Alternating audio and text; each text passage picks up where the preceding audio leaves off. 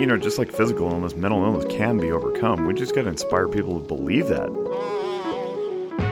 The mental health community and the firearms industry spent way too much time running parallel to each other without communicating. It's time we change the narrative and destroy the stigma that we both face. Walk the Talk America presents Guns and Mental Health, a podcast for firearms owners, clinicians, and the curious public.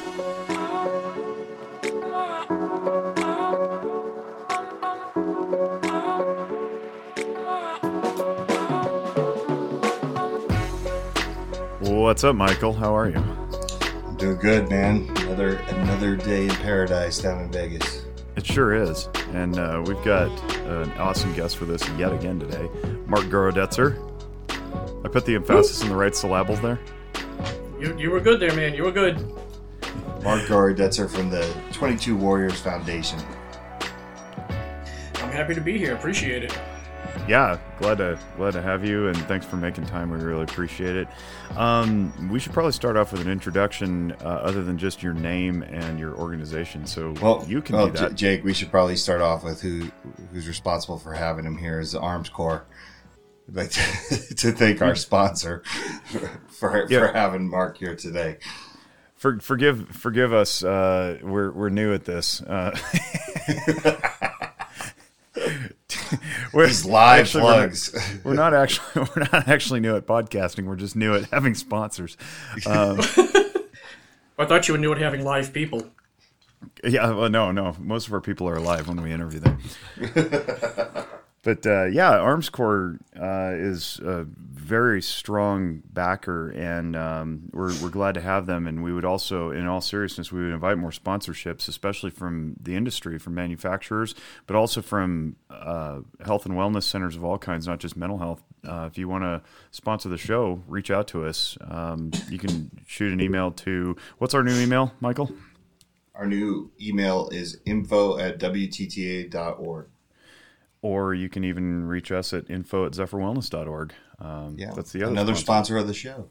That's that's the company that I co-own with my co-owner Lindsay Bell here in Reno, Nevada, Northern Nevada, broadly, I guess you could say, and um, we're happy to support the mission. So let's get back to Mark because he's he's the center of this show. Um, Mark, tell us about what it is you do and what is the number twenty-two and why is it so significant? Well, um, I'm with uh, Warrior Suicide Prevention Foundation, and uh, I've been with them now for a little over three years. Um, currently, the Chief of Education and Partnership Development. Um, when Bill Emmel, uh, the CEO and founder uh, of the organization, was originally 22 Warriors Foundation. Um, and the number 22, you know, happens to deal with the number of veterans that suicide every day. Um, we know, you know, as of today, that number uh, is a little bit skewed. There's a lot of different, um, uh, you know, ways as to how this number was determined. Uh, we know that it only went up to certain um, wars. It did not cover the entire country, including California. And you know, so what's the real number? Eh, There are a lot of different ones, but 22 is a number that has been there. Um, but I think the bottom line is that whether it's 22 or one, you know that that's certainly uh, you know uh, one too many veterans that are suiciding every day.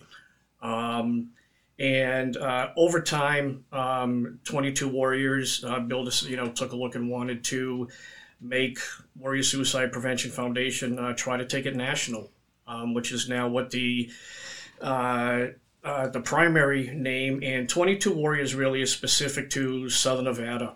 Um, a lot of the people who were part of the organization at the very beginning, um, you know, wanted to keep that name. It certainly means a lot here in Southern Nevada, and you know, it still certainly holds, uh, you know, a, a lot of a lot of meaning. There's a lot of feelings behind it here. Uh, you know, here here in Southern Nevada and here in Clark County to us.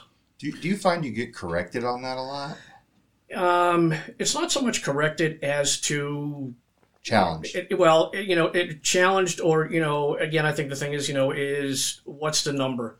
Um, we know in you know today's environment, anybody can go on the internet and take a look and find, um, you know, someone will find, you know, it's less than twenty two. Someone will say it's fifty one. Um, again, I, you know, just going back to what I said before, to me, whether it's 22, 32, or one, it's still one too many. But I think the bottom line is is that um, we know it goes on, uh, and, and, unfortunately, you know, and, until someone figures out a way to, to make it stop, um, it's it's always going to be there. But I think like the 22 really is an identifier. Um, when you're talking about veteran suicide, I think an awful lot of people have heard the number 22.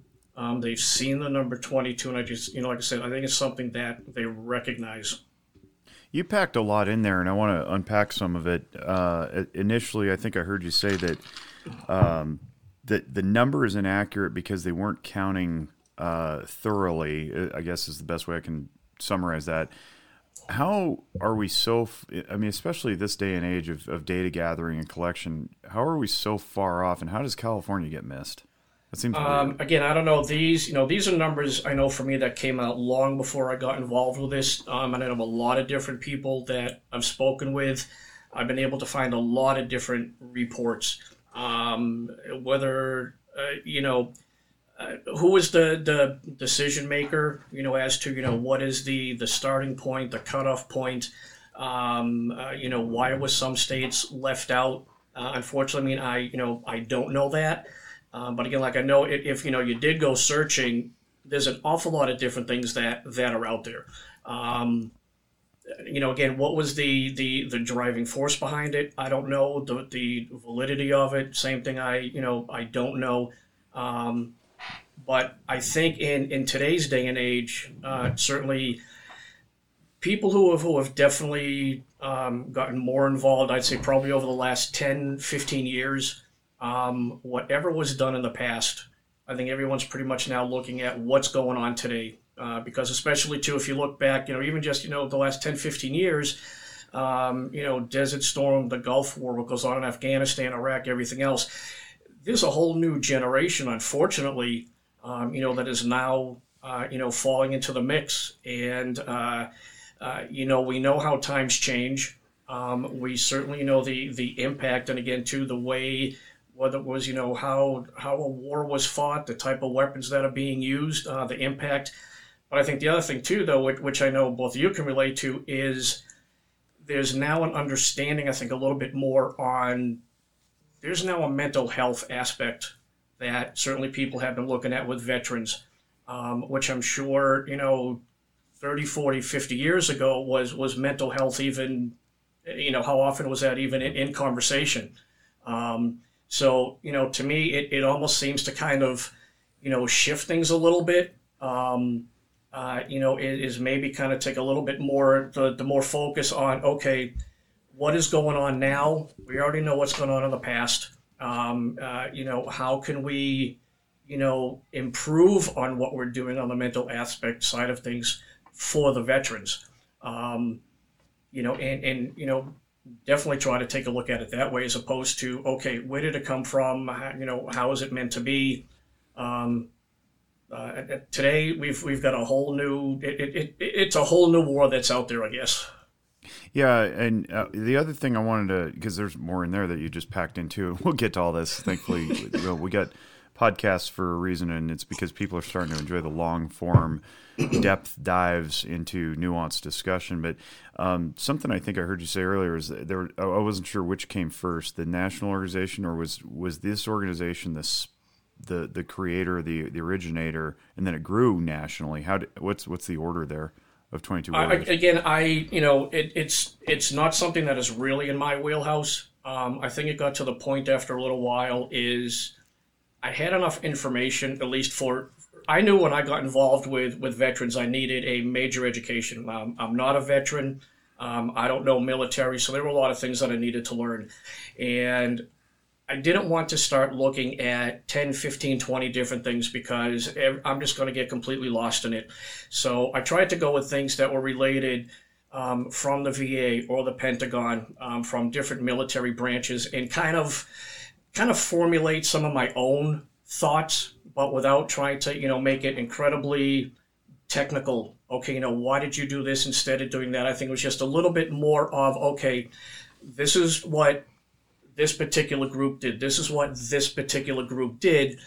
But again, for me, trying to keep it all open minded was the the end result was is that they knew something was going on. Um, they knew that that veterans were dying. Um, there was something happening, and again, like we said, you know, if you even just you know go back to, uh, you know, if, if we want to go back to Vietnam, did anybody ever mention anything about mental health? No. It, we were talking Agent Orange. Um, so that's why I said, you know, I mean, I just really trying to, you know, kind of kind of grasp a little bit more of, okay, here's where you looked, this is why you looked, but uh, again, you know, I was not looking for that definitive answer. Mm-hmm. And so, what what motivated you to get involved? Then you're you're non-veteran. Um, I know you've you've acknowledged your own struggle with suicidal ideation. Was that it, or was it something else? Your family members, or what? Um, it it it was um, when I was going through my time um, in uh, August of 2016. It was a couple of months after my uh, my daughter and son-in-law got married here in Vegas. Um, I had been out of work, and I was always an active person, very competitive. Um, I mean, I hated losing more than I liked winning. Um, I played sports, I coached. I mean, all sorts of different things, and for the first time in my life, I really didn't know what I wanted to do. Um, but for me personally, one of the biggest mistakes I made was um, going to a doctor that I said all my life I would never go to. And um, I'd gone to a pain management doctor uh, in March. I mean, I've had issues with my back for a long time. I just wanted to make sure I could get through my daughter's wedding. And, you know, I, I took meds as I needed them. Uh, but come August, um, at that time, I had issues going on that I had absolutely no understanding about. Um, I'm a cardiac patient. I have high blood pressure. I have high cholesterol. And as time went on, I started messing around with prescription drugs, um, painkillers, uh, anti inflammatories, muscle relaxers, on top of all of my own medication. Um, I made more trips to the hospital. I can't remember. You know that things are are um, are not good when paramedics show up to your house and they know your name and they know what sports you like and all sorts of other things. Or you get to the hospital and uh, same thing. They don't even have to. They already know how to pronounce my name. They didn't even have to ask me. Hmm. Um, uh, you know, and, and I made, uh, you know, like I said, far too many trips, whether it was by an ambulance, my wife taking me. Um, and through that entire time, because I was a cardiac patient, nobody ever, no one ever asked me the question that I think in the back of my mind I was waiting for someone to ask. Um, I would sleep 12 to 16 hours a day. Um, if I woke up, I woke up. If I didn't, I didn't. Um, I I sort of gave up, and then it wasn't until uh, January 14th, 2017, I went in to see my spine surgeon um, I saw his partner in the hospital, but he was the first per- I saw him face to face, and he was the first person to finally ask me, um, "Do you want to hurt yourself? Do you want to kill yourself?" And I looked at him and I smiled. Um, he was the first person, but then my first question to him was, "Is okay? Why, why did you ask me and no one else had?" Um, and I came to learn that and he's one of the leading experts in cognitive behavior. Um, he knew what he was looking at. He read my history, um, and then from there, you know, really, I just started. You know, I, I had a decision to make. Um, you know, unfortunately, I made the right one, and um, you know, I started going to therapy. Um, I, I found a psychiatrist who I I, I truly love. Kid, uh, you know, uh, love being with her. Um, I'm on med, you know, on meds, you know, trying to get back to things. The the one weird thing was, um, is, and again, you know, now that I'm, I have been since that time learning more and more about mental health, um, and how you start to go back and think about some things. Um, anyone who knows me now, I love to cook. Um, during that time period, I never cooked. I never turned on the grill. I never turned on the smoker um, uh, you know, taking a box of Kraft macaroni and cheese out of the, the cabinet, I do not consider that cooking. Um, I never cooked, and I didn't even realize that until I started having conversations. So I knew I wanted to get involved with suicide prevention, and one of the things that I did not want to do was get involved with anything on a national level. I, I didn't want to get lost in the shuffle, but at the same time, I wanted to, to be a part of something that where I could learn. Um, and it just so happened um, uh, I was at a seminar uh, somewhere, and the 22 Warriors Foundation office was there. I asked a friend of mine about it. Uh, Bill and I connected, and um, I said, you know, hey, can we meet? And I figured it'd be like 15, 20 minutes. The next thing I knew, it was four and a half hours later, and he and I were still talking. Um, and that was back in uh, October of um, 2017. And uh, we've, well, we, we, we've been stuck with each other since, but um, it, it's been great. And I think certainly one of, one of the things that I learned very quickly, um, and again, I've never been ashamed or embarrassed about what I went through. It happened. Um, I'm dealing with it. My family is supportive of it. My friends are supportive of it. But there's still plenty of people who just aren't sure. It's like, okay, um, what do I say to him? How do I talk to him? It's like nothing has changed. Um, but being with veterans, they know where I've been, whether they themselves were there or they know friends of theirs who were there. Um, and, you know, they made me uh, feel welcomed, feel comfortable. But the other thing, too, though, is it gave me, though, other people to talk to. Um, and just really from there, which, which, which surprised me, you know, and, I'm sure, you know, certainly you guys know this. Um, you you don't always just like you know walk up to somebody you know and fight you know just you know say hey have you ever had you know suicidal ideation before it's not exactly a a you know icebreaker um, mm-hmm. but i know in the time though that i've been involved with the veterans i have met more and more people who have either gone through the same thing that i did or they knew family members and it was the same thing where you know we talk about uh, you know a lot of a lot of different things you know we try to tell people you know hey um, you know what? You're you're not alone. There's, you know, there's a you know I'm a phone call away. Um, I, you know, it, it's you know you're not going to go through this by yourself. And just over time, I just started meeting more and more people who you know really pretty much went through a lot of the, the stuff that I did. Um, and certainly over time, um, you know, I, I, and I think the other thing too that I wanted to do was that, and again, you asked about the number 22. Um, how many times do we see that when, unfortunately, when a veteran suicides, it's in the news? Um, when a 17 year old suicides, unless it's someplace public, you don't hear about it. Um, and, and, I guess, you know, what, what I really wanted to try to do was that suicide doesn't play favorites, it doesn't pick and choose, it doesn't make a difference if you, you served in battle or if uh, you know you you lost your job and um, you know you're you're in a place now that is just so completely foreign um, that that you don't know what to do about it. Yeah, I have a question for you. Um, thank you for sharing your story, by the way, and yeah. being out there because I think that helps people. But where did you learn your vulnerability? Where does that come from? Um, where did it come from, or how did I get there? um, I don't know. You tell me. I mean, a lot of people can't do what you just did over a podcast or tell that story, and those are the stories that need to be told, right?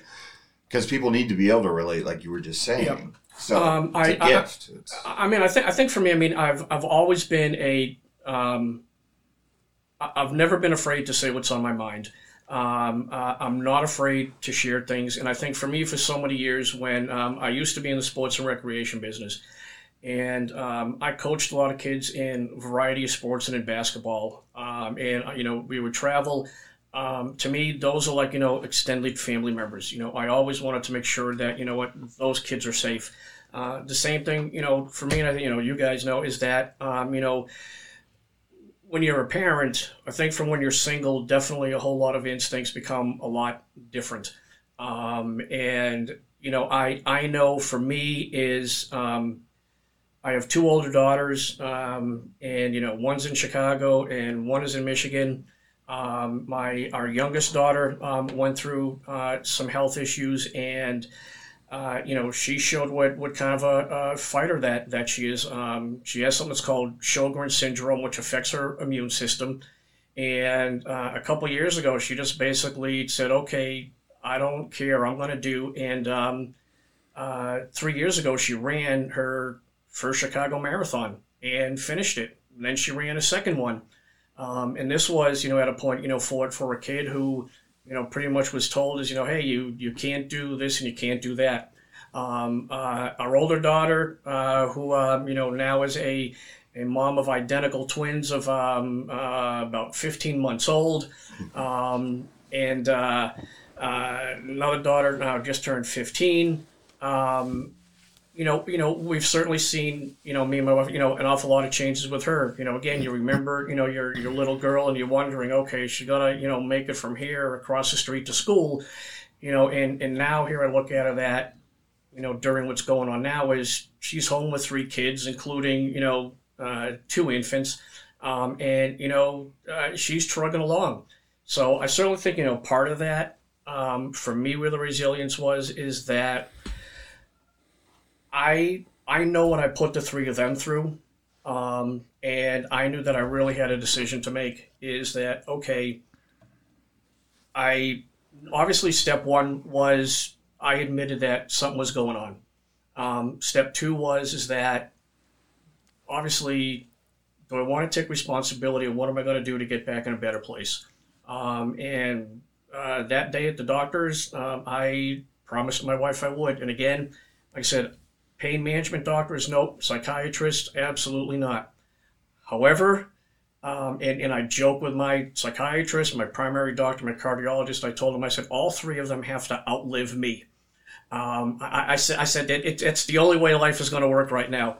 Um, and like I said, it's you know accepted that responsibility because um, there are there are still too many amazing things um, that that I know looking at as as a parent um, again, our granddaughters, you know, are uh, are out in Michigan.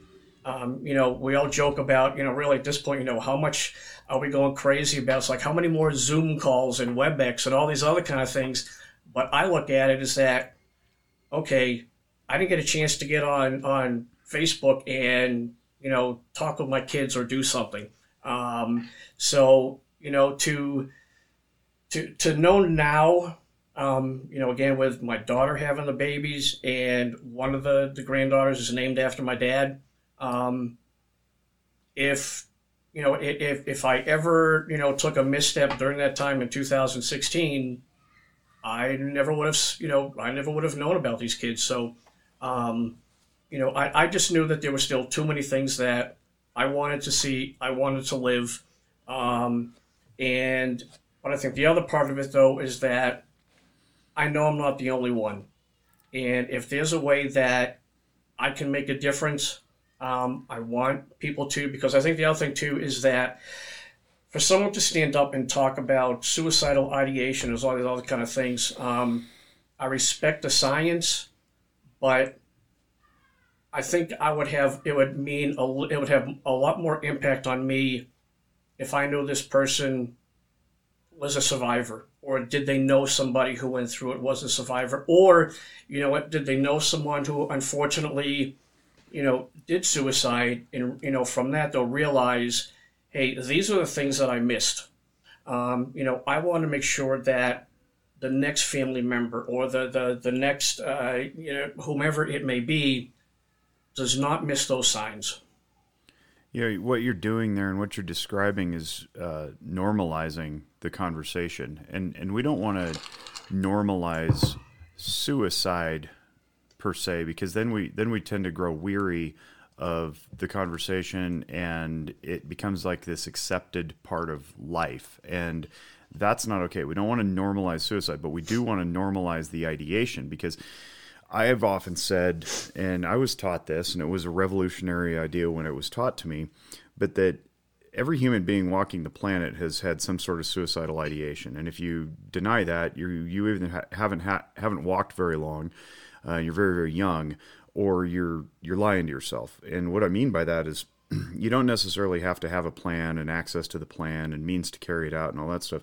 What I mean is, if you've considered what life would be like without you regardless of the reason, that's that's really suicidal ideation, and and it spooks a lot of people in in the counseling world when they come in and I ask that question. And and especially if they're in a profession maybe where it's uh, highly um, discouraged to to discuss that because of fear of uh, you know being deemed incompetent for your job or um, maybe if you carry a firearm for for work then you're somehow a risk factor now for the job. And that's not true. And and what we want to do is we want to have more testimonies like yours. And it sounds like you got testimonies from other people surrounding you saying yeah I was I was there too. I've been down that road. And the more conversations we can have like that, the more normal we'll realize it's just part of the human experience to consider death. I think one of the damnable miseries of uh, advancement of Western medicine is that we've we've now looked to Western medicine to cure all our ails, and we've taken death off the table as a normal part of life. We all die, and that's not to give anybody anxiety. It's to it's to make you you know have some perspective and appreciate the short time that we have on Earth, so that we can maximize the most of it and and make the most of our time. So when we take death off the table as a very normal, natural process, uh, process of of life and living life, what we do is we um, we invalidate the very experiences, psychological, mental, um, or practical experiences, like I almost got hit by a car, holy cow, um, that people in, encounter. And when we do that, what we do is we shut down conversation about it. And I think what you're doing here is you're sharing that it's it's quite normal to to have those thoughts and um, quite normal to even consider how you might carry them out. What we want to do is validate that and say, yeah, that's that's that's perfectly natural, perfectly normal. Uh, let's stop short of actual uh, commission of the act, right? And that's and that's really really important to to say. So, um, in order to get there, we have to alleviate judgment. We have to acknowledge people's experiences and so forth. And that's what you and your, your peer colleagues, in a very surprising place, it sounds, you found them, which is among veterans, which of which you are not. Um, and now you're in a place where you're like, yeah, this this this happened, and lots of people have it happen to them, and um, we don't want to make it scary or or uh, bizarre to discuss. And I, I really appreciate that. So I think normalizing of the ideation is important. We don't want to ever normalize uh, self death. That's that would be very very inappropriate. Um, what have you experienced with insofar as like that conversation with other people? Are they are they the, the guys you talk to, the gals that you talk to? They're like, yeah, I was I was here at this place, now I'm not this place anymore. Are they stepping into it and embracing it, or are they still kind of like resisting it because they're hesitant to to bring it forward and and bring it bring light to it, for lack of a better uh, term, I guess? I, I think there's there's a I think there's a couple ways to go with that. Um, one I one of the things, and I and I know you know uh, you know you guys know, and you hear the word an awful lot, um, is the word awareness.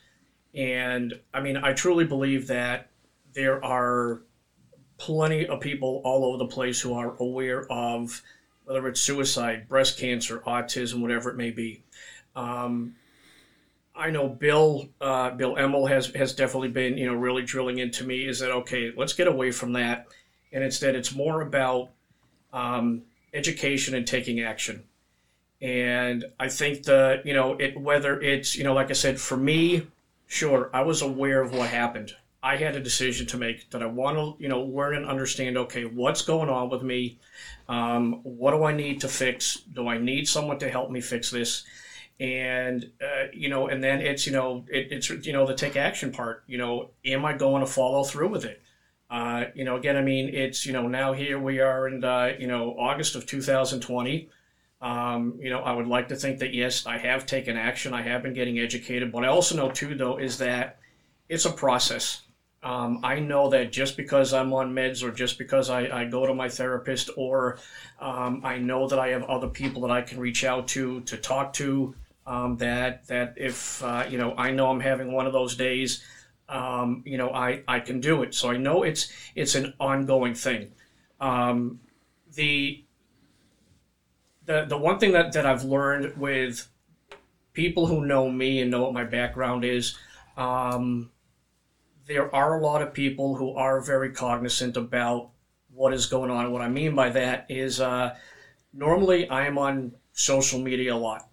Um, I every now and then I just may disappear from it, and I'll get text messages, private messages. Are you okay? Where are you? You haven't posted anything. Are you cooking? Because again, people know that, and I have to go back and say, man, I'm just tired of seeing all this political stuff on social media. I'm taking a break. Yes, I am okay. Thank you for checking in. But again, though, it's because people know and understand me, and, and the same thing too with some people that that I know.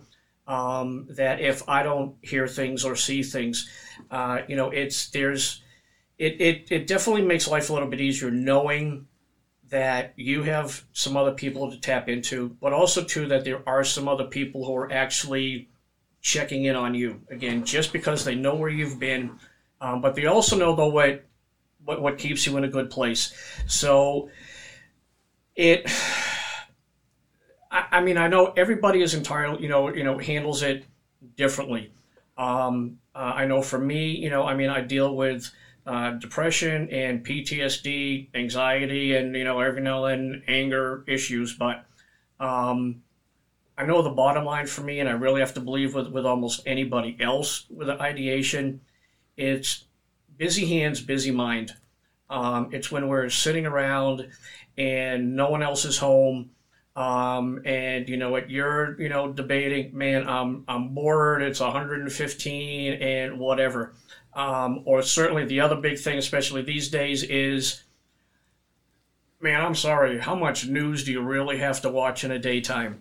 Um, you know, if, if, if, you know, you're already kind of a little bit on a, you know, kind of a rocky place there about the last thing you need, and at least in my opinion, is any, any you know, of, of that thing. So, um, you know, it, it's just really trying to find what is that, that something that you know you can do to keep yourself busy.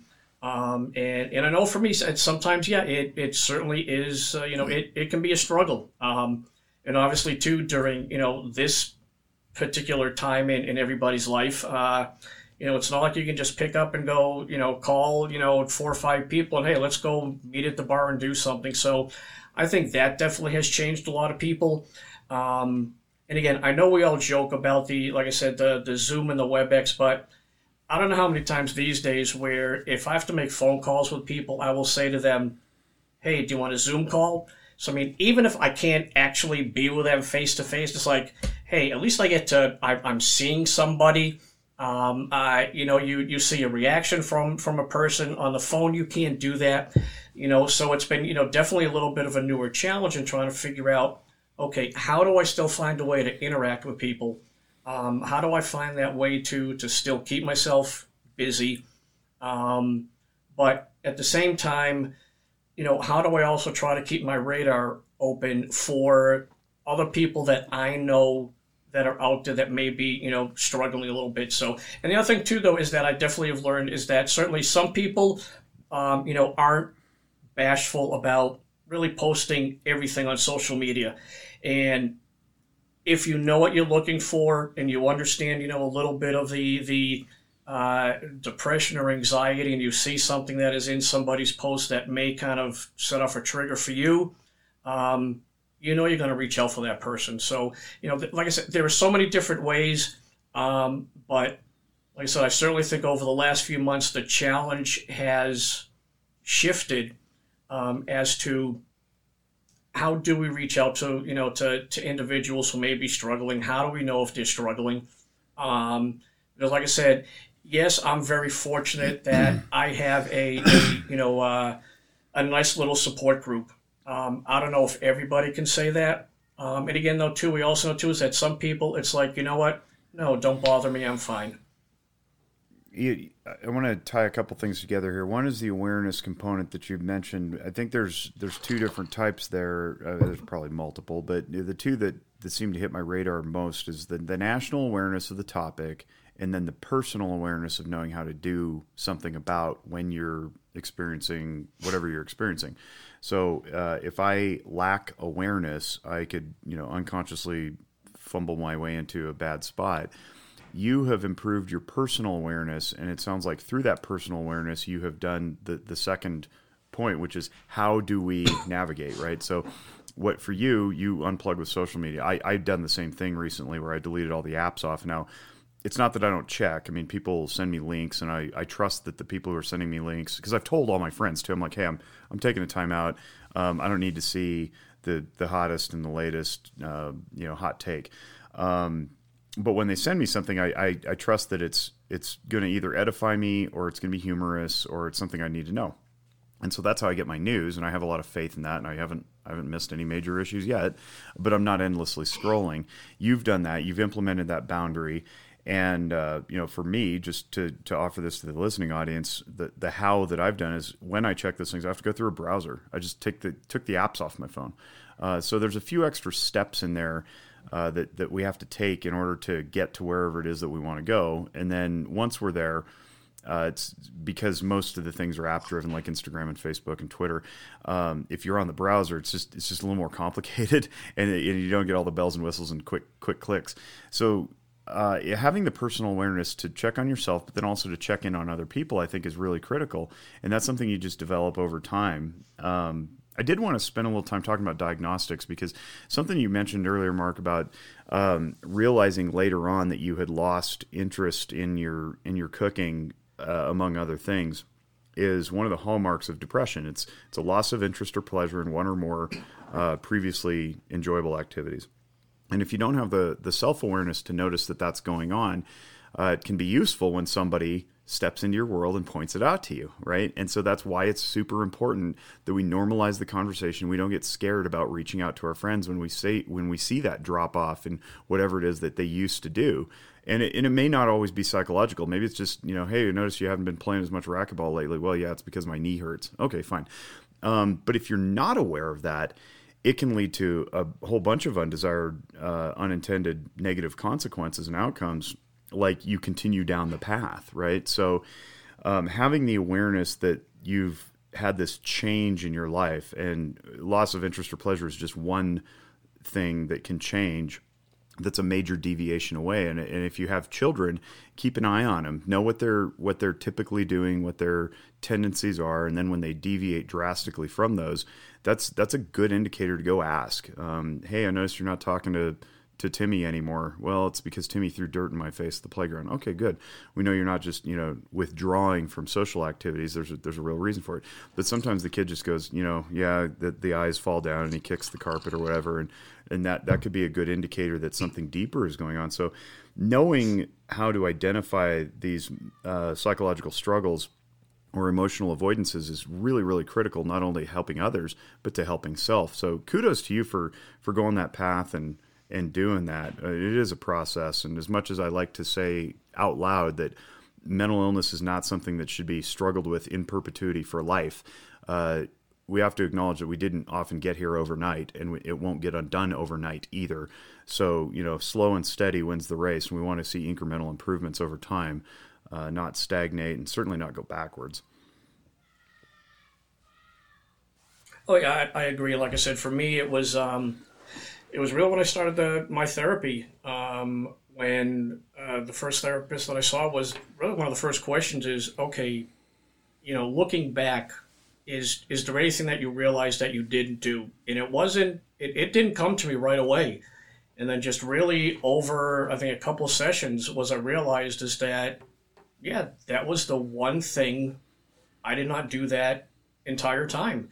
Um, which I mean, you know, to me it seemed a little weird because you know we certainly had food in the house, but you know what, if if my brain is pretty much checking out twelve to sixteen hours a day, uh, the last thing that I want to do is, okay, I'm going to go, you know, hang out in my kitchen and do the, do this and that. So, um, yeah, like I said, like I said, just during that time, no, because my it's you know, did I really have any?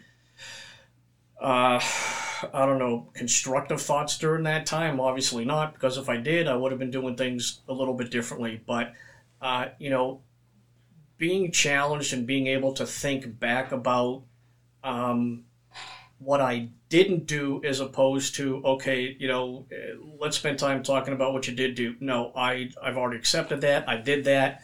Um, okay, I, you know what? I can't change it, but all right, I'm still here. What do we do you know, now going forward. And then that's like saying, you know, where, you know, really the, the process started, you know, kicking in a little bit, um, you know, was, and again, like I said, you know, earlier, you know, one of the kind of doctors, you know, I would never want to go to a psychiatrist because, you know what, no, I don't want to sit there and like, okay, tell me what your childhood was like and, you know, tell me about, you know, your third grade. And I'm like, you know, no, dude, you know, we're, we're here in the now. Um, but I mean, again, you know, obviously, I just got very fortunate um, with the first person I saw, and then with the person who I now go to see because um, they both challenge me. Uh, you know, they're not there and saying, you know, okay, you know, all right, tell me how you feel today. No, it's it's I get challenged. Um, I'm I'm pushed. Um, you know, and with I, I know with with her, there's no there's no right or wrong answers.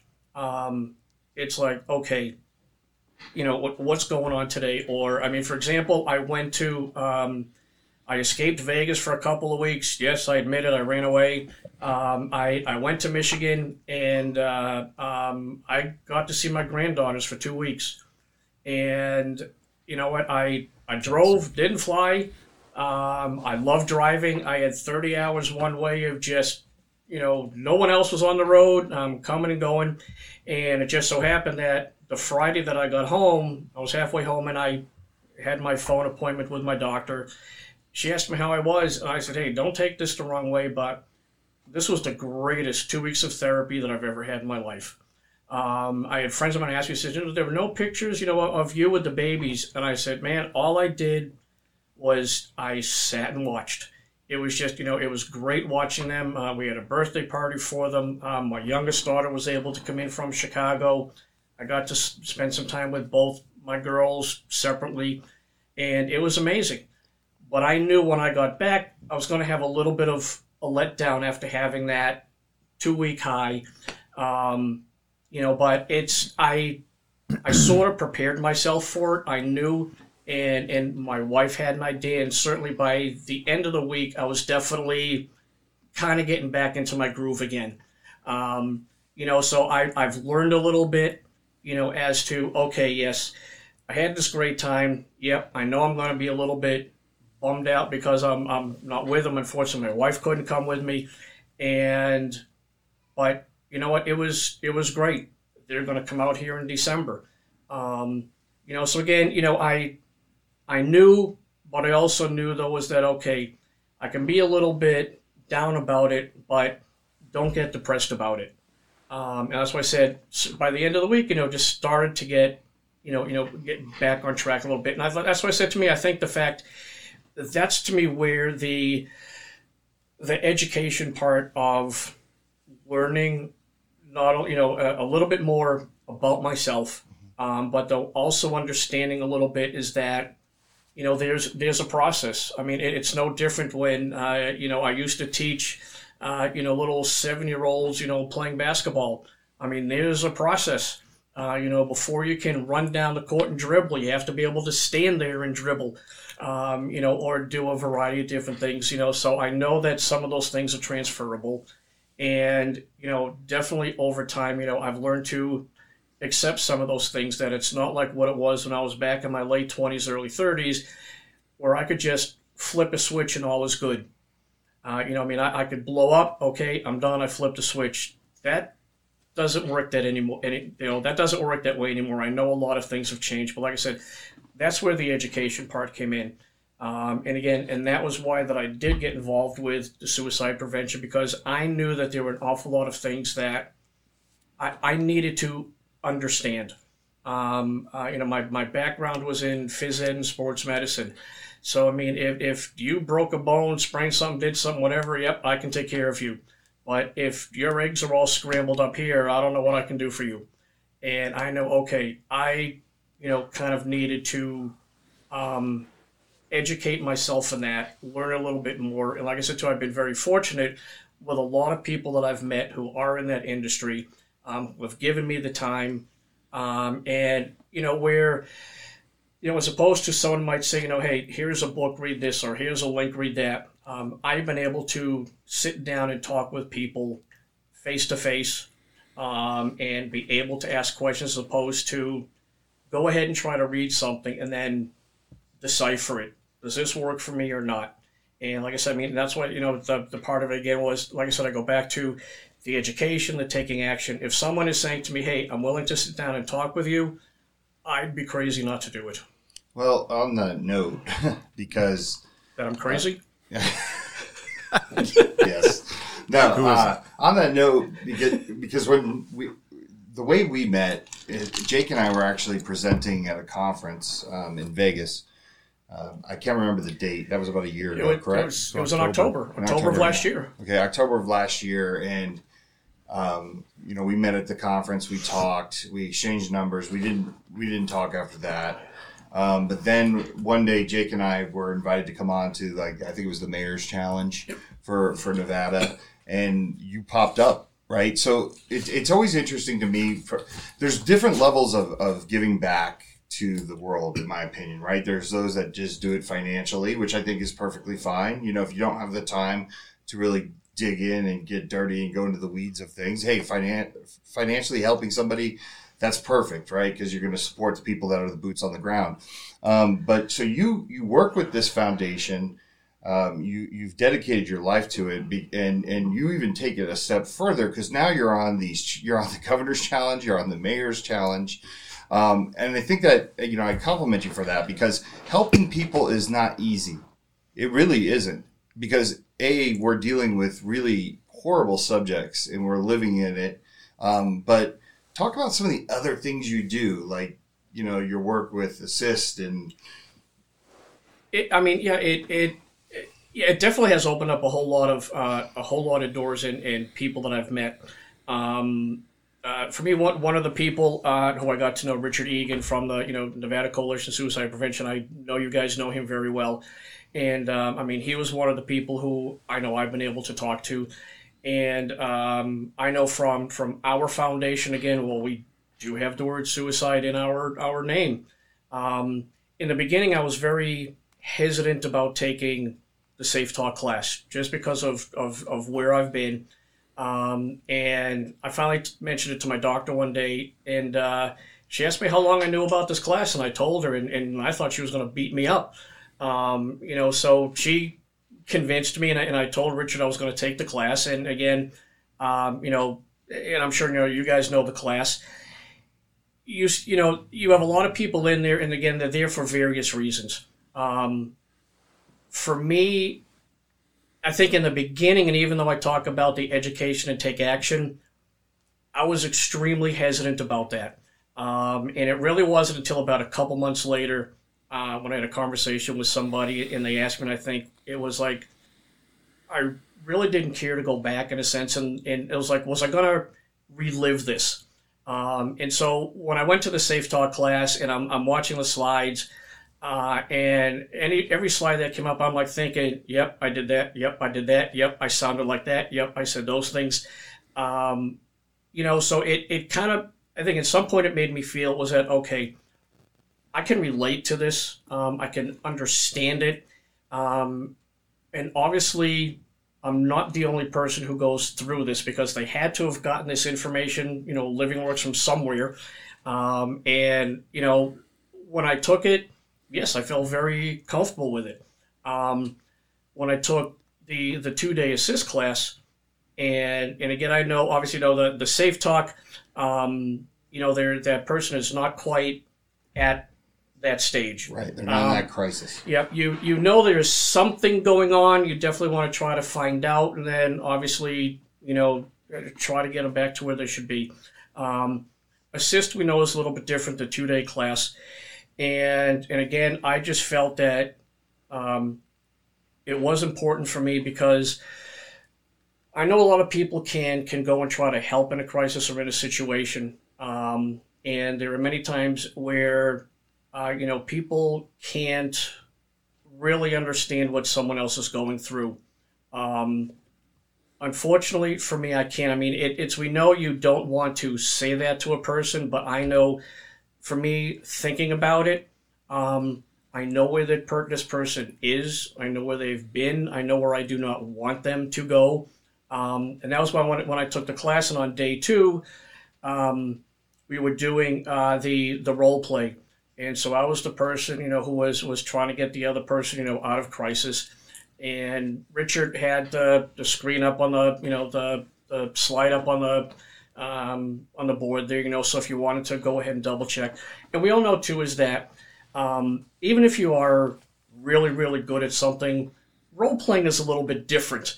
And, and you know, I mean, some people can get a little bit giddy. They can get a little bit nervous. You you don't know what's going on. It can seem corny sometimes. Yeah, yeah. It, it's. I mean, yeah. You you kind of feel like, okay, yes, this is serious, but I don't know why I'm getting a little bit nervous because I do this in a regular job, and then like weird things start coming right. out of your mouth. And um, yeah, so I know with me is I was I was with a number of um, mental health professionals and uh, people from police. When it was my turn to do the ASIST part, I was just like cruising right through this and got this person to where they needed to be. And someone across the table uh, just kind of looked and said, Wow, you're really good at this. And I could see Richard, you know, the, the corner just kind of like smirking a little bit. And I just turned to them and said, I can relate. I said, I've been there. I said, unfortunately, I've done that. And again, they did not know who I was. They did not know where, you know, you know, what was what. Um, I think in, in some respects, you know, it, it can help. Um, you know, certainly doesn't guarantee that, you know what, I'm going to absolutely positively get that person out of crisis. You know, I mean, I hope so, but I know that I, I understand what, what they're thinking, um, what they're feeling, and, you know, because I, you know what we, we see it in on television and movies and all sorts of other things and people say oh i understand how you feel I don't think you do, or even in real life and things like that. Um, you know, whether someone's trying to make you feel comfortable, there are certainly other ways to do it. Like I said, I know for me is I I can understand it. Um, I can definitely take that extra moment to think about. Okay, this is where they're at. I have an idea of where they're probably going to go, and I don't want them to get there. And again, I just kind of take back to look at is okay, you're you're married, you've been married for 30 years, you have three kids and this and that and blah blah blah. Um, you find things that, you know, they can grab onto because I think sometimes other people like trying to think is uh, you know, hey, you really don't want to do this, do you? I don't know if that's exactly the, the best question to ask um, so again, because I can think of certain things, I think it's a little bit more comfortable for me to find out. Okay, what are the things that you do like? Mm-hmm. Um, uh, you know, what are the things that that you know you you know uh, you have a boat, you like going out onto the lake, the, whatever the cases are. And again, I just think sometimes either people will overthink it. Um, uh, they may dramatize it a little bit. And again, if, like I said, and, and again, it's not taking anything away from people in the the mental health field. Um, but sometimes I think we can get a little bit too technical and not look at what is the reality that is actually staring you in the face if you're sitting on the floor with somebody you know, who's who's uh, you know thinking about you know throwing down a whole bunch of pills and washing it down with a hundred proof whiskey. Yeah, you, you're what you're touching on there is protective factors, reasons to people to stay alive. We don't, and I don't want to turn this into a training, um, you know, an, an, intervention training, but um, it's important to highlight there's there's layers to this very complex con, uh, topic called suicidality one is what we just just spent a great deal of time on, which is discussing the awareness. But then there's the actual there's intervention, and then there's there's postvention, and a lot of what we do in suicide work is prevention, and prevention has to do with protective factors, and uh, protective factors are things that you you enjoy and uh, stuff that, like I said, will keep you alive.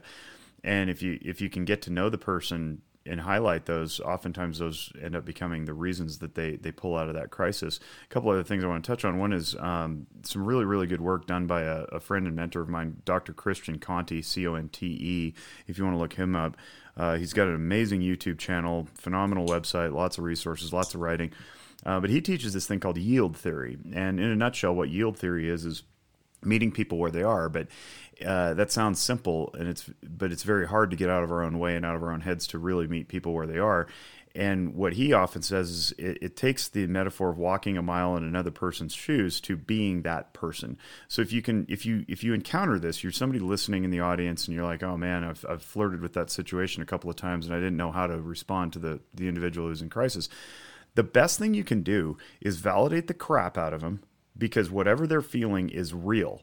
It doesn't matter why.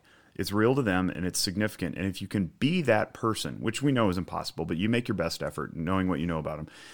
If you were them, you would do the same thing. You would have the same thoughts. You'd have the same responses to the environment. You'd have the same decisions on your table.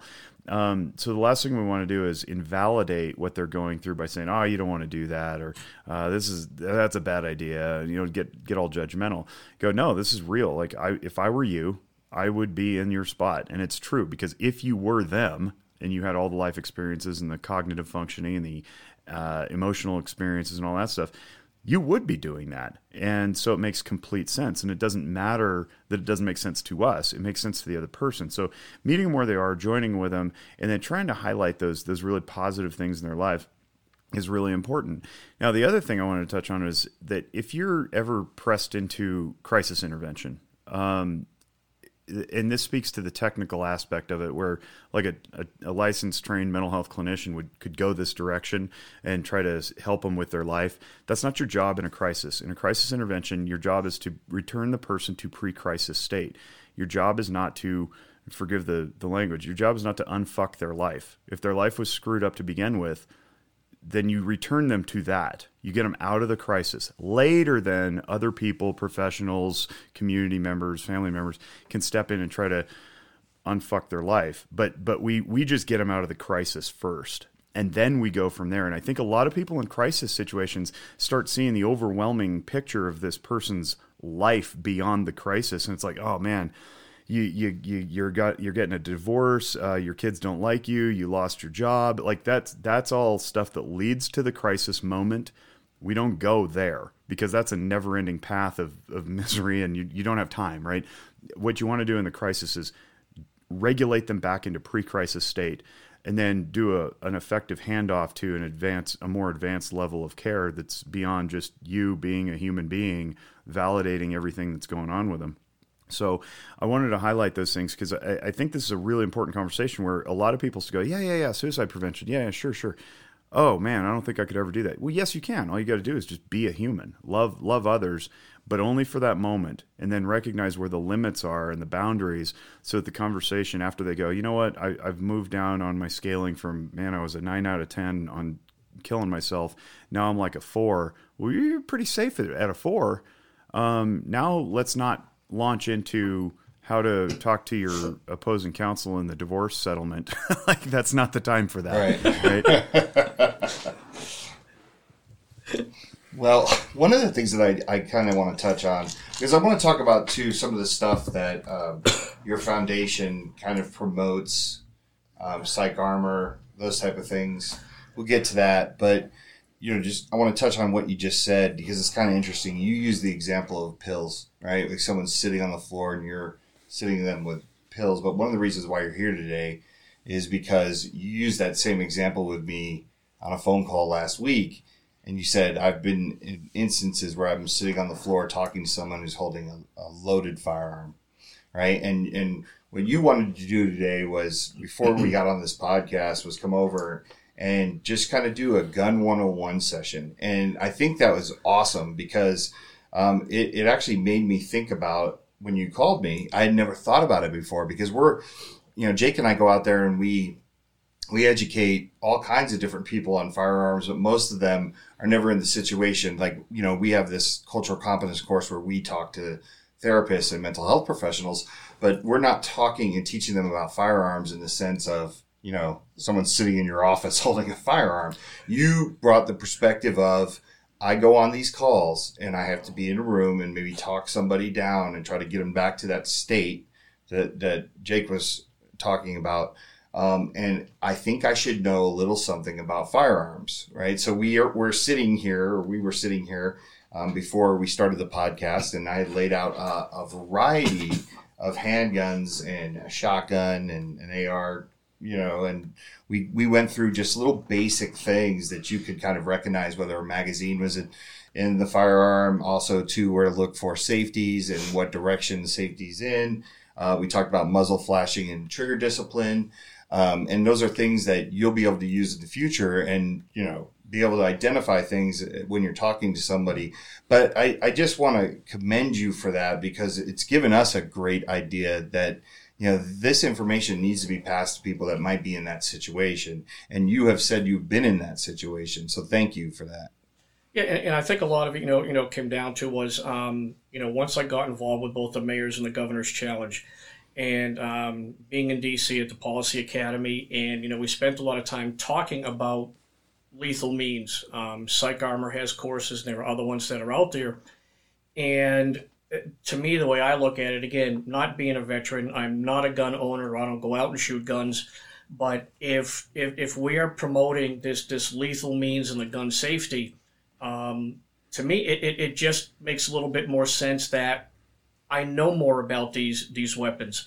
Um, you know, what is it that that maybe you know I I need to learn? You know, in regard to okay, you know is the safety on or off? Um, okay, sure. You know the um, uh, you know the magazine may be out, but is there still a bullet in the chamber? Mm-hmm. Um, a lot of different things. So, it and again in in taking the lethal means classes, um, you know that information isn't there. So you know certainly it's great that we can sit down, you know, and try to talk this person out of the crisis.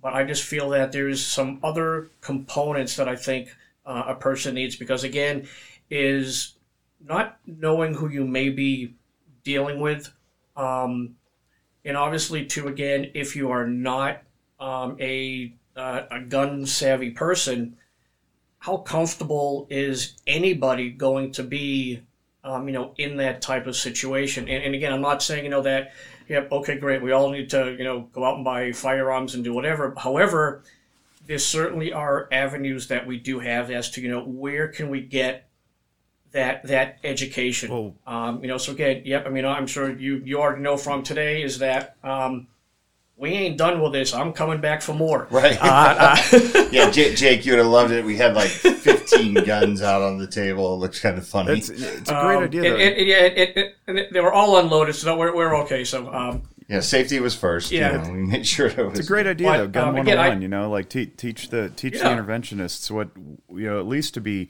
reasonably competent and not scared. And even if you're not, I think one of the best pieces of advice I could give is when you don't know something about somebody else's situation, openly state it. Say, hey, you know what? I, I see you're you're holding a gun there. I'm not a gun guy. I'm not really sure what that is, but but when you can say, I'm just wondering, is it loaded? Is it chambered?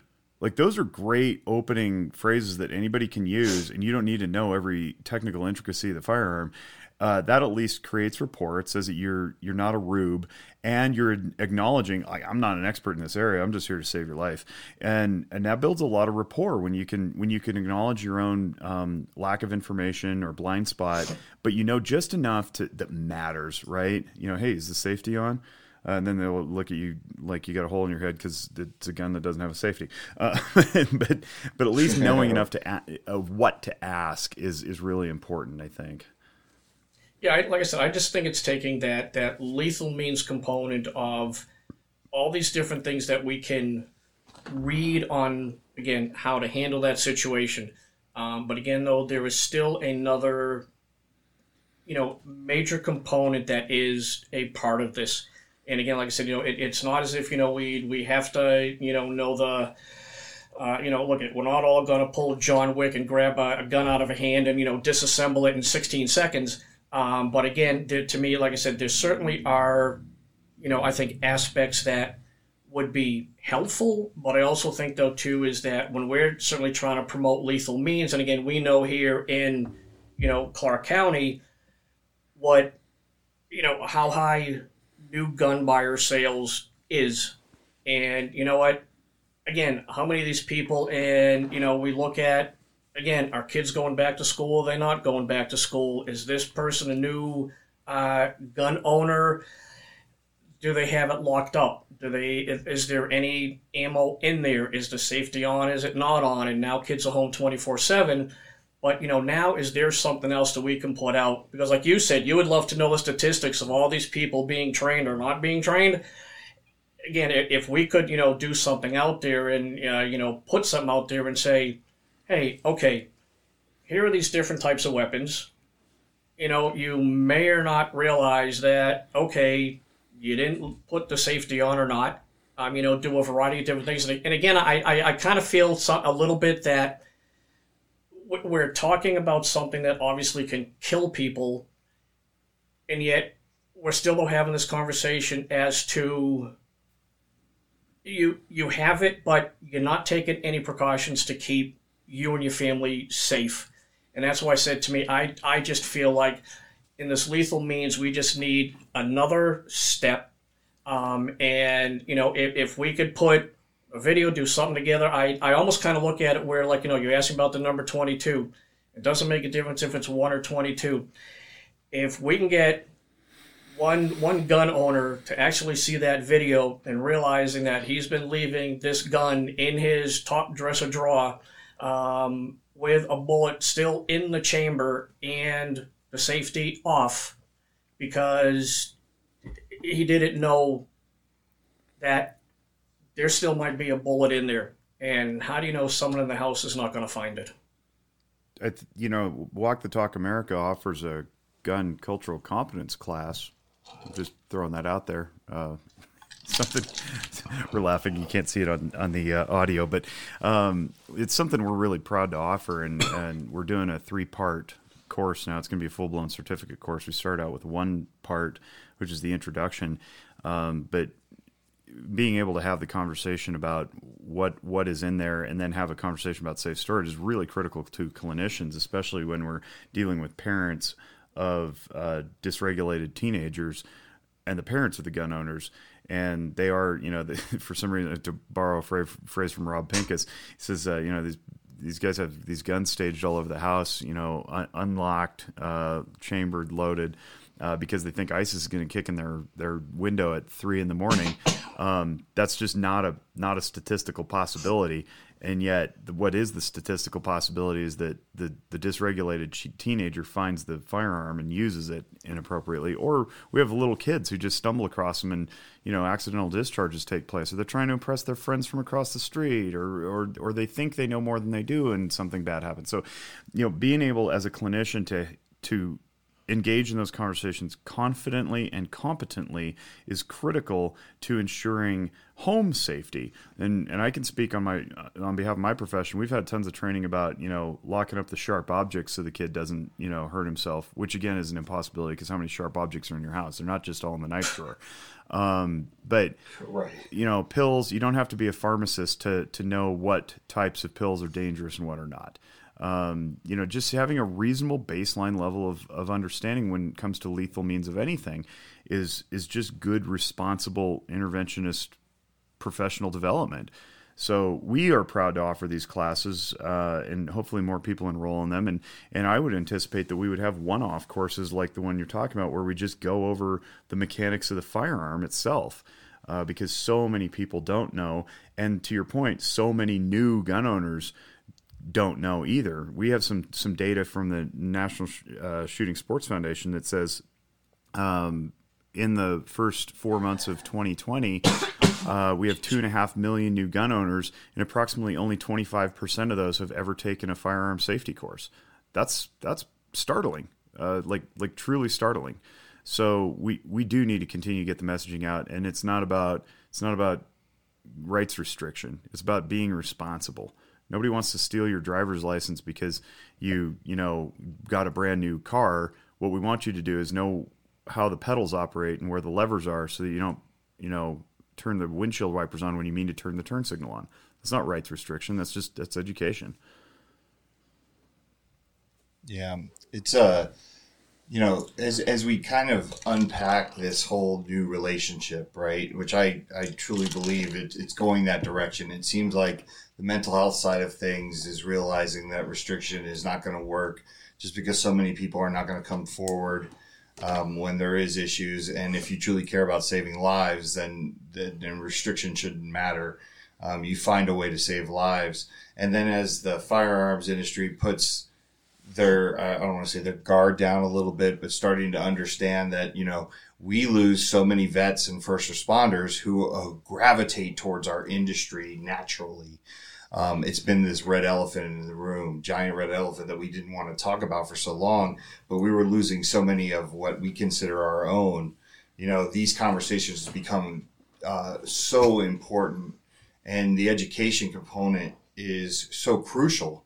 Um, and it's crucial both ways, right? Because like you making that phone call to me um, opened my eyes to, oh man, there, that's a lane that we weren't even thinking about. Right. And I think that happens. I mean, Jake, that happens to us. That's happened, right? Oh, yeah. I mean, we had people come forward. We're always learning. I mean, we, as much as we like to think that you know we're doing something new that nobody else has done, which maybe we are, but um, when you're doing something new that nobody else has done, there's a whole lot to learn. Um, all we're doing is trying to to be nimble and responsive enough to all that new information. Well, yeah, and I, th- I think the other thing too, and, and the both you know as well, is, um, and again, I hate using the word, you know, the the new norm, whatever, but um, again, I think you know, really, you know, how we are looking at, I think, especially mental health. Um, you know, since you know, probably what maybe April on, um, I think whatever everybody knew before has changed an awful lot o- over time. And again, I'm not a mental health expert. Uh, but you know, I mean, I've seen obviously how things have changed, how people are reacting to things, um, what is going on, and on top of it for this year, I mean, not that there's ever a good time or a bad time, but um, when you take a pandemic and put it on top of an election year, um, uh, I mean, we uh, th- this is like I think the the the, the perfect storm.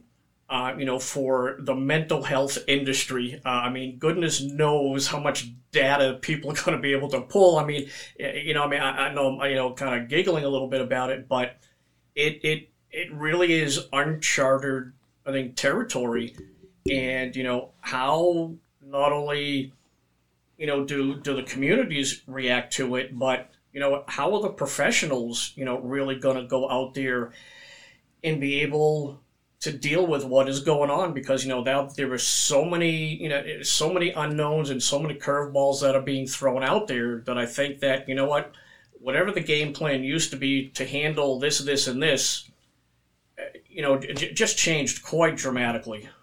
Yeah it's it's not it's not insignificant. Um, and not to you know be Debbie Downer here Johnny Raincloud but now we're hearing rumors of uh, insurance reimbursement rates being slashed, and and I get it. Like the the insurance companies didn't budget for this type of drain on their resources uh, as more and more people seek mental health care. That's a good thing, um, but it's also it can be it can be really obstructive to care if suddenly providers go, well, I can't, I can't even afford to keep the lights on because you dropped my reimbursement rate so low.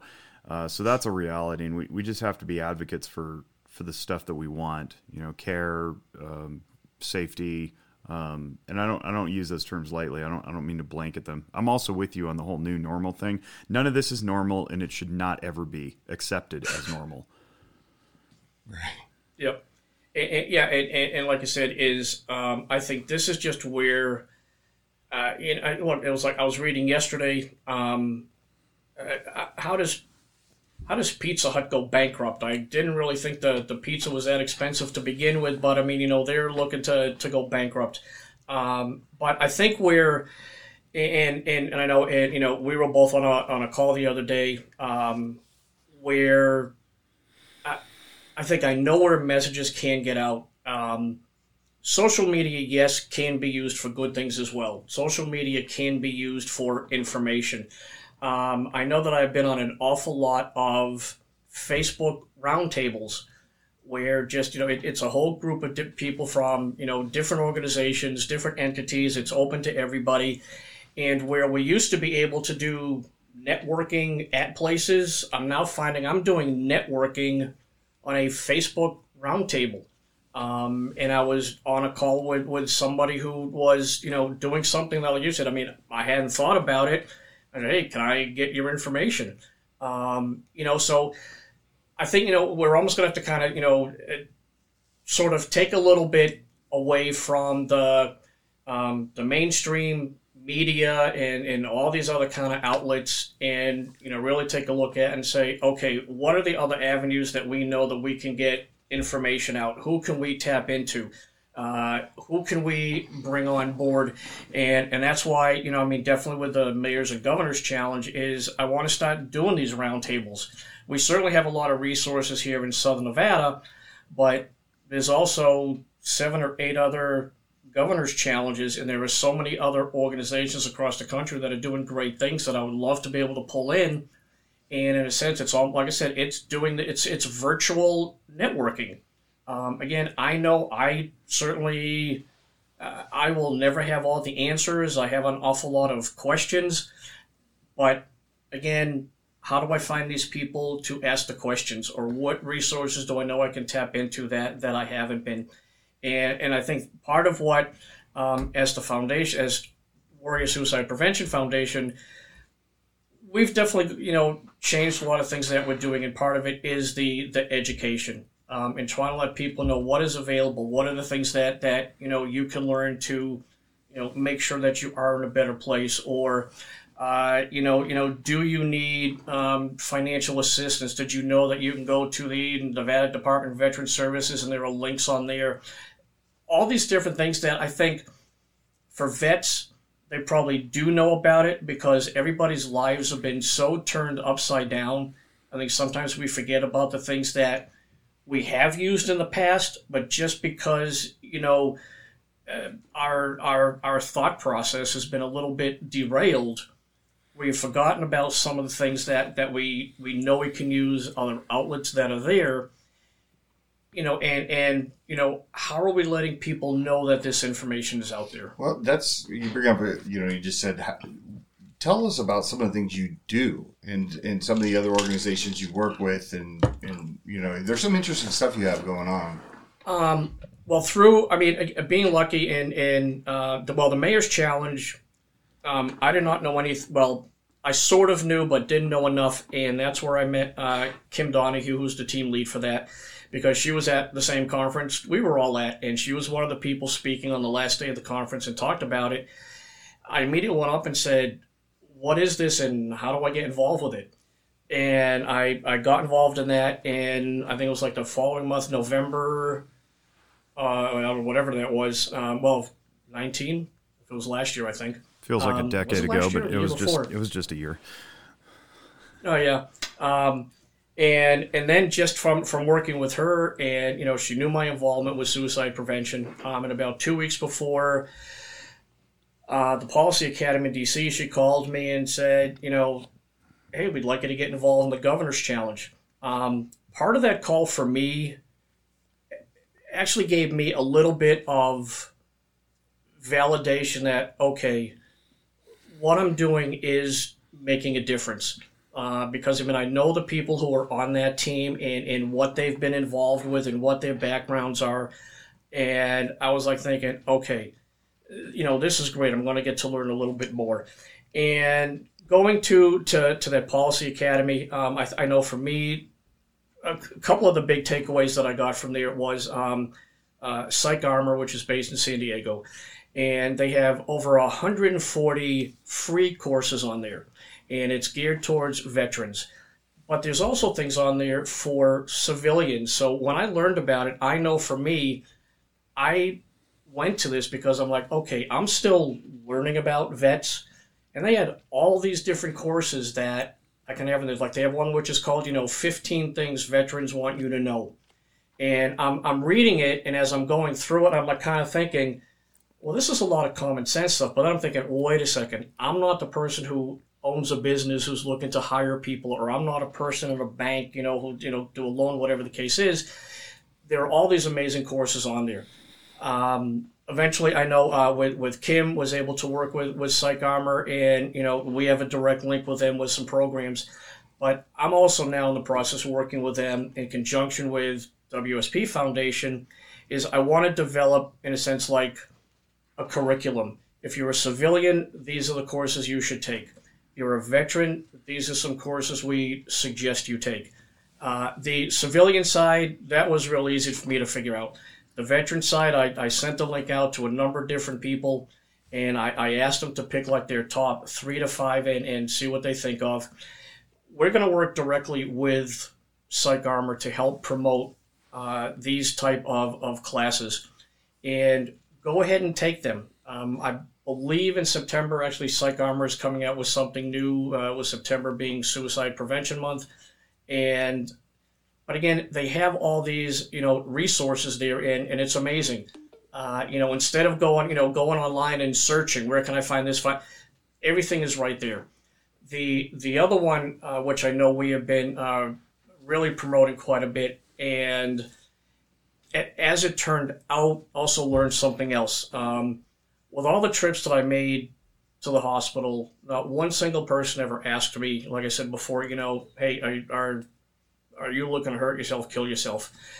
I found out afterwards that um, Cheryl Rohr Woods, uh, who was with uh, the Office of Suicide Prevention and the um, outreach coordinator for Zero Suicide, has basically been doing like anonymous um, surveys with hospitals, really to find out do they ask those questions. The answer is no. Um, I, and I sat in, in uh, a room with her one day when she was doing a presentation, and I'm looking up at those numbers. And after going through what I did, I was not shocked. I actually I wasn't surprised. I was just shocked at what the number was. And I know one of the things that they're working on um, is trying to to incorporate the Columbia Protocol. And in this day and age, uh, you know, with without being able to do safeTALK classes. Um, you know, it, it's you know because they're they're done live. Um, we don't have that option.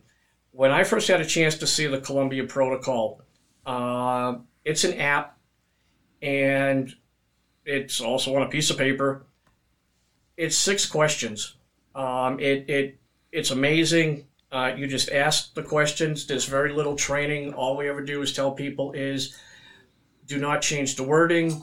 Um, do not add anything. Don't delete anything. Just ask the questions. Based on how the person answers either yes or no, at the end it's going to say, here is the 1 800 number to call, suicide hotline. If not, it's okay. It's on paper, it's on an app. And, and like I said, I think in today's day and age where there are so many people going through mental health crisis that like me, they probably don't know what they're dealing with unless somebody can recognize it. Um, again, with all the people who are out of work, uh, the the uh, you know uh, six hundred dollars uh, ended, all these other different things, and people are just not sure how to deal with it. But if you have a friend that maybe has a, a slight idea that you're a little you know off kilter, they want to try to ask the question, and, and I think you know the, the three of us know certainly the the last thing that we would ever want anyone to say who may have that ideation is don't walk up to somebody and go, yo, you're going to kill yourself today. Not exactly the best question to ask a person who may be dealing with a mental health issue. Um, but having this app is is to, to me is truly incredible um, because again you you never know who you might be helping. Uh, we have we have seen a lot of people who have you know downloaded it, who have used it, um, and like I said, you know we're encouraging people to try to use it since we can't offer the safeTALK classes, and if this is certainly another avenue, you know then then that's great. Um, and obviously with everything that the foundation does, certainly ties into what you know the the two challenges do, which is basically you know, let's cut down that number of suicides. And at this point, whether it's, you know, doesn't make a difference. Veterans, civilians, 17 and under, uh, 65 and over. Um, you know, we know here, I believe Richard on the, on one of the last calls um, was that, you know, the uh, our numbers are pretty much um, even, except 65 and over is up. Um, I, I know for me, where where I live, it was about a quarter mile from my house. Um, and it was in the paper. 84 year old um, husband and wife murder suicide. Um, there, you know, that that to me, that should not happen. I mean, there are a lot of things coming out about it, but um, you know, again, I, I truly believe that that as a community, we can definitely find ways that we can certainly help other people. Um, you you don't have to be an expert, but certainly if you have that kind of relationship with your neighbor, your buddy, you know, whoever that friend may be, you know what, and you really care about them, you're not exactly sure how to ask the question. that that app is right there. Uh, download it, um, and it's it, it's simple, it's easy, and you know what? If, if you can save a, a you know your friend, a family member, whoever it may be, hey, that, that app was well worth downloading, and it doesn't cost anything anyways. Yeah, the, the Columbia to which uh, Mark's referring is the Columbia Suicide Severity Rating Scale, and it is um, it's well known throughout the clinical community, and Zero Suicide is trying to push it more into the hands of the the frontline contacts like your primary care physicians, your hospitalists, um, to, to start asking the question. If you want to learn more, you can go to cssrs.columbia.edu. Columbia University is where it came out of. That's where it got its name. But it's it's worldwide and it's super well known. And then PsychArmor, it's uh, psycharmor.org. They got a ton of really cool resources there. Um, they're they're doing a lot to help advance the the conversation and expand understanding about you know, military culture for sure, but also mental health as it relates. Well, we are almost pushing an hour and a half, Mr. Sedini. Yeah. I need a, a good... nap. You've been talking a lot, man. That's this has been really, really good. Uh, very, very edifying, very educational. Um, glad we got the chance to do this. Um, I, Mike, you always ask your, your favorite question here at the end. You wanna you wanna ask that to Mark? I do. I feel like he answered yes. it, but maybe you can just summarize. um, I always ask, how do you tend to your mental health? Wow. But anything besides, I guess you, you you obviously have shared that you go to a therapist, but is there anything else? Um, you know what? I mean, I, I don't I don't think so. Like I said, it, it's trying to te- you know to keep busy. Whether it's you know a, a, game that I have on the phone or my tablet, um, I love old uh, uh, TV shows, and so I mean, I'm not going to say where I'm finding them since they're not paying me, uh, but I mean, you know, there are some some free apps that are out there, and I mean, you know, I've found shows back, you know, from from when I was a kid, and, and some of these other kind of things. Um, you know, sit back and you know, I mean, I get a chuckle out of those, and you know, I mean, you know, other than that, it's for me, it you know, it, it's being able to you know to uh, uh, to get on a Facebook chat with you know my granddaughters, um, uh, you know, or seeing little pictures and videos and things like that. Because, like I said, it's uh, you know, I it, there certainly definitely could have been an opportunity where I would have missed that. Um, and, and I know for me that definitely is is you know a driving you know a driving force. Uh, you know, seeing how they continue to grow and, and everything else. Like I said, my my two kids are are grown up um, but you know, I'm also kind of a fan that uh, you know any any any parent who raised children um, and and you know things that you go through, and I know my wife and I are definitely big proponents of payback is a bitch.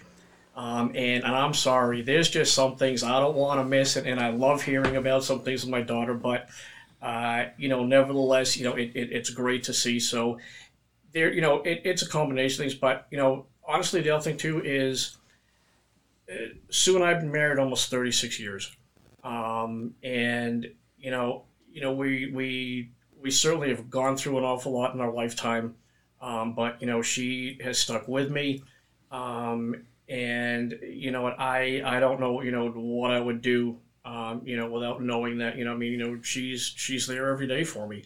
Um, you know, the same way too that it's been a process for me. I know it's been a process for her. But uh, the bottom line is that we we continue to go through this together. Hmm. So um, you know, neither one of us are about to give up on it. Uh, there's still plenty of things that that I know you know uh, we still want to do and, and you know try to do. And uh, you know, like to say, it's you know, it's it's one day at a time. You know, one foot in front of the other, whatever cliche you want to use. But um, you know, the the bottom line is, I think at this point is, you know what, I, I there are plenty of things that, yeah, I really couldn't care less if I miss, but there are plenty of things that I want to make sure I do not miss. Um, so obviously family, but I think the other thing too, though, is for me now knowing, um, I think I think you know really how much work needs to be done with what we're talking about here in in suicide prevention. Um, you know, has has kind of given me a little bit of a lift too. Is that okay? There are some things that that I would like to see done being a part of some of these organizations definitely has helped. And you know, if if there's a way that I can make an impact, um, and I can let people know that you know what, yeah, there there there is a reason for being here the next day. So long answer short, short answer long. Awesome. No, it's good. I have zero issues with that answer. Well, um, I really sure appreciate you being here. Thanks for thanks for taking the time. Um, a lot of a lot of fertile ground to be tilled in this uh, suicide prevention effort that we're all, um, you know, part of and moving the moving the ball forward. Hopefully, it's not just a, you know, a ball that gets moved forward, but we actually move the needle on on saving lives. That's that's what's going to be really important. So, well, um, on behalf of my partner down there in Las Vegas, Mike Sudini, and the rest of the Walk the Talk America folks, thank you, Mark Gorodetzer, for coming on board. Thank you. Appreciate yeah. the time. How do people find out about you and your organization? Uh, Warrior Suicide Prevention Foundation is um, www.wspfoundation.org and also www.22warriors.org. And uh, on Facebook and Instagram, uh, for me, it's BBQ422, uh, F O R 22 on both Facebook and Instagram. I just I just followed you on Instagram. I feel honored. You got one more follower. well, thanks a lot, Mark. Really appreciate it. Uh, Jake, you have anything you want to add? No, or? this has been great. I, I love it. I'm going to go uh, stuff my hungry belly and um, maybe produce this podcast after we're, we're done recording. Thank you, Jake. Appreciate it.